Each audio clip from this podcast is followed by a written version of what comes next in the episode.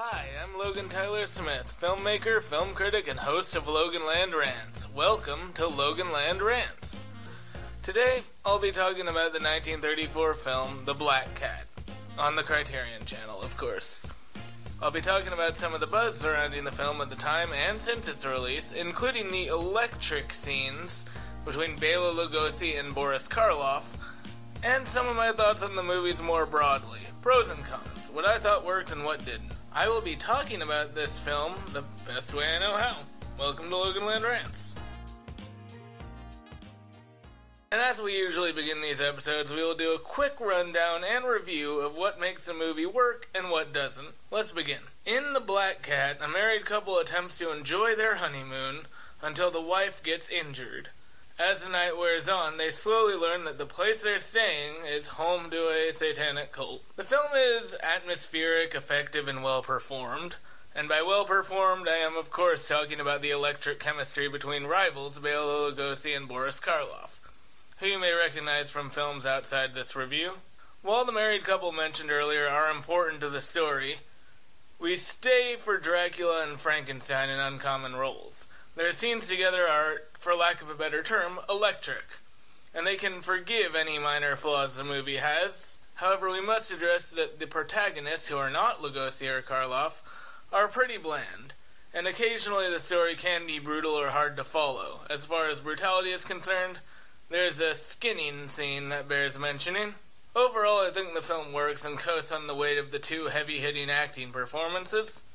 The atmosphere and brutality may appeal to some people, but as I usually say, you should form your own opinion on the movie and watch for yourself.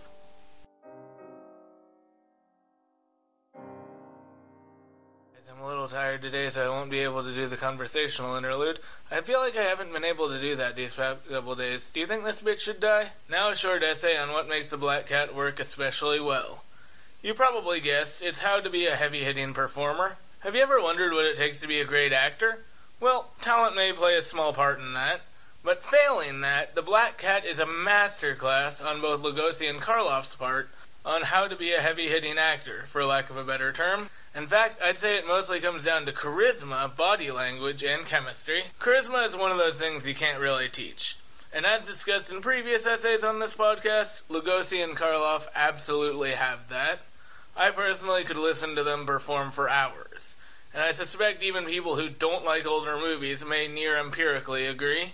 The next thing to focus on is body language. If charisma is talent based, body language is something that I like to think most people believe can be learned.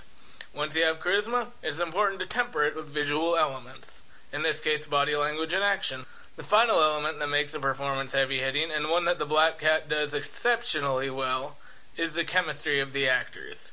Performance can be great individually, but if you don't play off each other well, then it doesn't particularly work at all.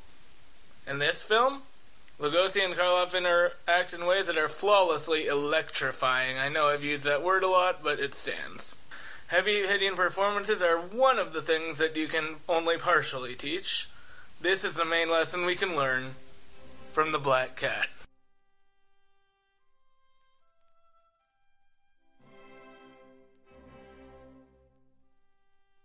Okay, I'm not gonna let the conversational interlude die.